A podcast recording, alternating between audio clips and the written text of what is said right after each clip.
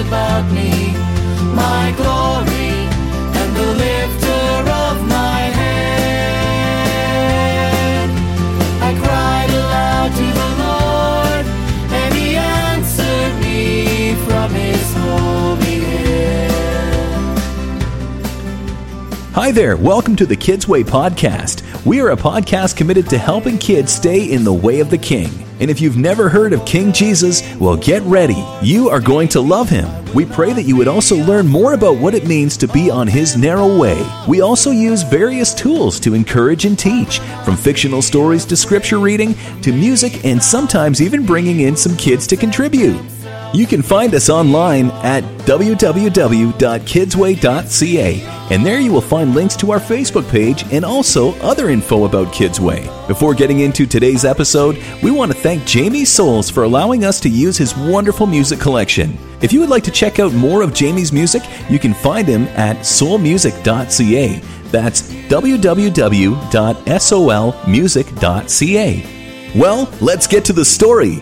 We pray you are encouraged and pointed to King Jesus through today's episode.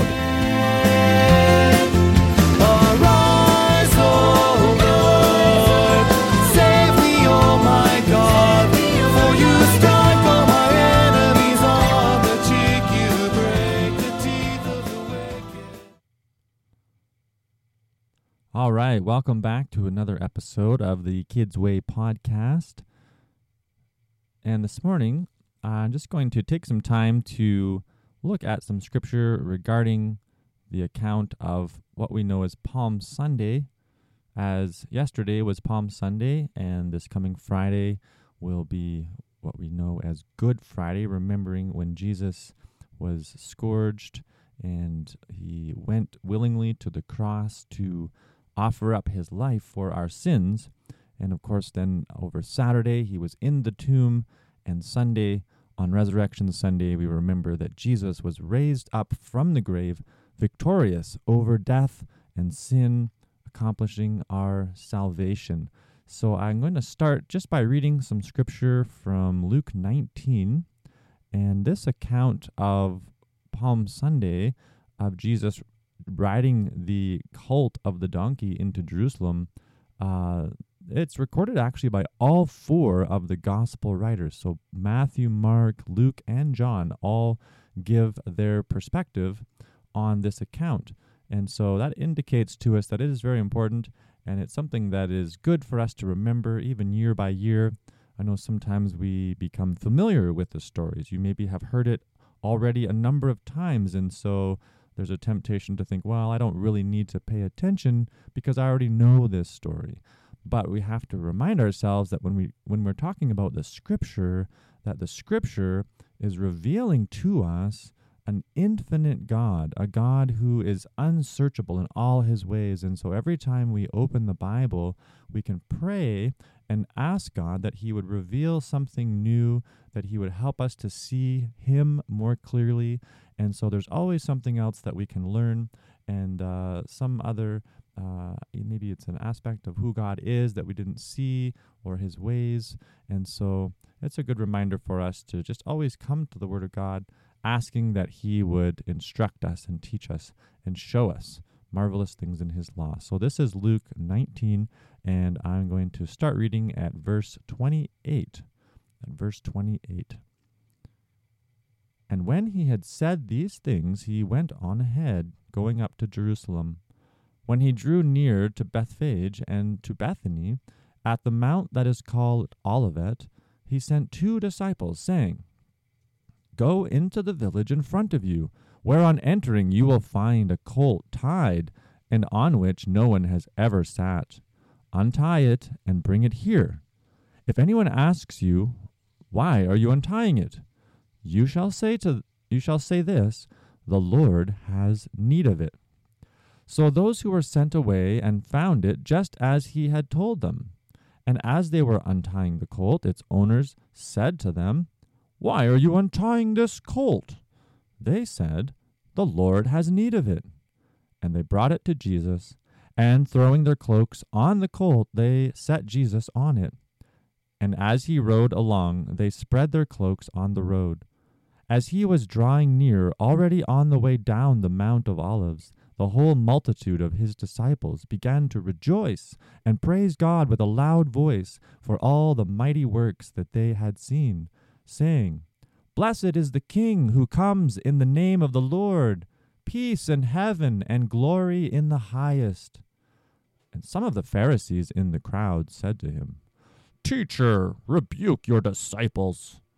And he answered them, I tell you, if these were silent, the very stones would cry out. And when he drew near and saw the city, he wept over it, saying, Would that you, even you, had known on this day the things that make for peace. But now they are hidden from your eyes. For the days will come upon you when your enemies will set up a barricade around you, and surround you, and hem you in on every side, and tear you down to the ground, you and your children within you. And they will not leave one stone upon another in you, because you did not know the time of your visitation. So there's a lot happening in this account. And sometimes we tend to only focus on the positive things that have happened, the things that are very joyful and encouraging. But we want to look at the whole account here from Luke. And uh, and so in our sermon yesterday, we kind of looked at four primary events that Luke records, and you could you know break up the passage a little differently. But just by way of summary, we first of all see that Jesus instructed the selection of the colt of the donkey, and Jesus rides this little baby donkey. Uh, I mean, it's fairly young, anyways. It's never been ridden before. And uh, there's a reason why this is important. Maybe not so much in our day to day. We don't think of a colt of a donkey as having, you know, really, really any significance. Uh, they may be cute and would be fun to ride, but why is this important in the story of Palm Sunday? Well, there's actually a prophecy way back in the Old Testament in the book of Zechariah 9, verse 9, which reads, Rejoice greatly, O daughter of Zion. Shout aloud, O daughter of Jerusalem. Behold, your king is coming to you. Righteous and having salvation is he, humble and mounted on a donkey, on a colt, the foal of a donkey. So there was uh, even a prophecy many years before Jesus came from Zechariah, and he spoke of the king of Jerusalem, uh, the king of God's people, would come to them riding on a donkey on a colt, a foal of a donkey. And so there's a there's imagery tied up here. And Jesus, as he gives instruction about the selection of this colt and then gets upon the colt to ride towards Jerusalem, he is essentially saying to all of Jerusalem and to even to us today as we read the account, he's saying, I am the king that Zechariah spoke of. I am the true king of Jerusalem, of Zion, of God's people. I am the fulfillment of what was promised many years ago. Now, the other uh, wonderful imagery that's tied into this that Jesus rode upon uh, the colt of a donkey is maybe you've seen in a movie where there's a battle and you know maybe it's a, a battle that was many years ago so they didn't have tanks they didn't have you know big trucks to go into battle with or helicopters and planes and that sort of thing. But what they used to ride into battle, and even not that long ago, even in the First World War, uh, actually horses were used to carry the warriors into battle. And so there would be this image of uh, a conquering king would come riding upon a powerful, mighty horse, uh, a war horse, ready to conquer the enemy. And Jesus did not come into Jerusalem that way, but rather we're told he came in humility, he came in a lowly form upon instead the colt of a donkey. Nobody would have rode the colt of a donkey into battle. This is a picture of the humility of Jesus, and Jesus is coming to Jerusalem uh, not to conquer the Romans and overthrow all of the enemies of Israel like they thought, but Jesus is coming as the Prince of Peace. He is coming to give his very life as the sacrifice for our sins. Uh, what's also very interesting about this time in Jerusalem is they would have just begun to prepare for the feast of Passover. Uh, you may remember way back again in the Old Testament, in the book of Exodus, we find that God delivered his people from slavery in Egypt, and he used various plagues or judgments upon Egypt to uh, remind them that God is God and that to keep his people captive is wicked. And the final plague that was uh, brought upon Egypt was the death angel. And in order for Israel to be saved from this death angel that was going to come and kill all the firstborn, uh, if you remember what, what God told Moses to tell the people was they were to, to select a lamb and they were to bring this lamb into their homes and feed it and then uh, at the appointed day they were to kill the lamb and with some of its blood they were actually to paint the doorposts of their house. And so it's this picture of a lamb that is sacrificed to protect them from the coming judgment of god. And uh, that might seem like a strange thing to say. Why, why would god tell the people of israel to do that? It seems very odd to us. But then, as we consider many years later, the people of Israel are still remembering this deliverance and they're still preparing to uh, celebrate the, the feast of Passover. They would still, uh, many years later, select a lamb, bring it into their home, and then on the day of Passover, they would kill the lamb uh, and they would have this feast. And, and so it is about this time as Jesus rides into Jerusalem that actually the Passover lambs were being selected. They were picking them.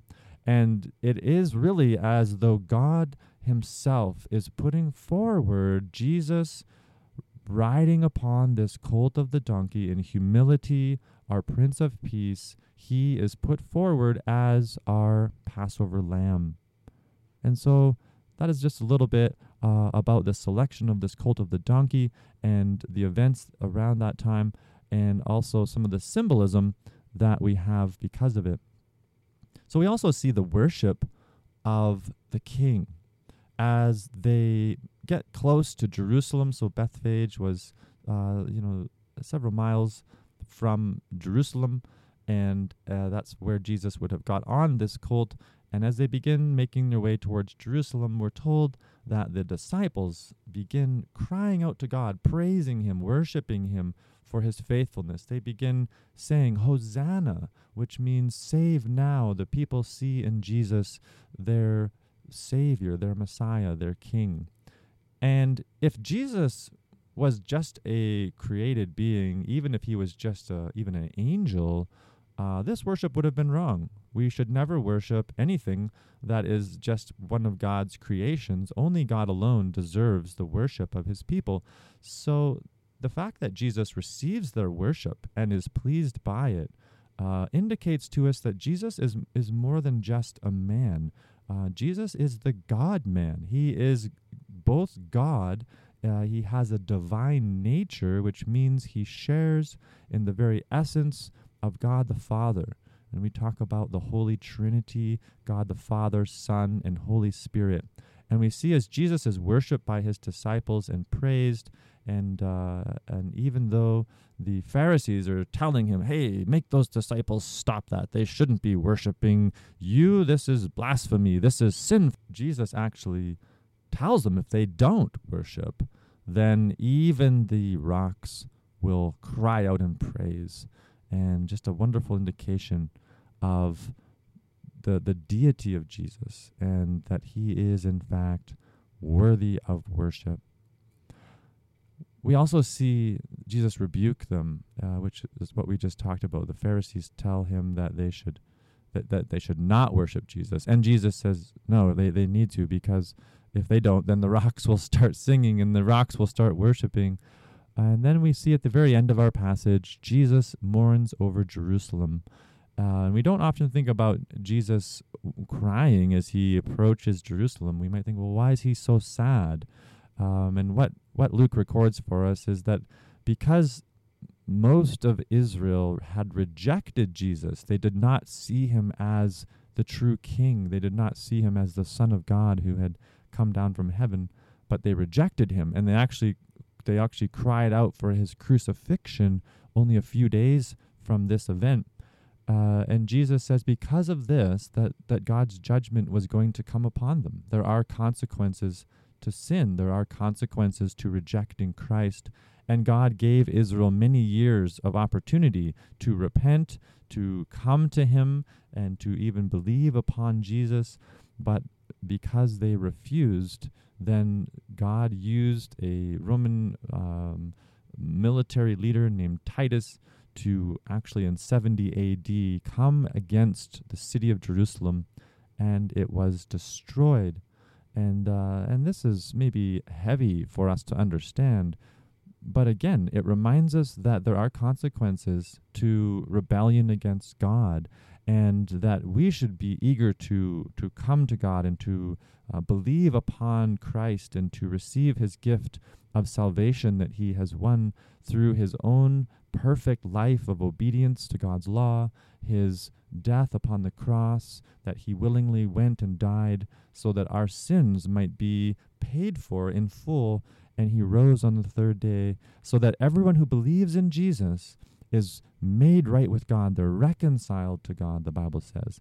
And our sins are, are removed from us as far as the east is from the west. They're taken away. And we are given eternal life in Christ, that we might worship Him and honor Him, and one day be brought into the new heavens and the new earth where Christ reigns and dwells with His people, and only righteousness dwells.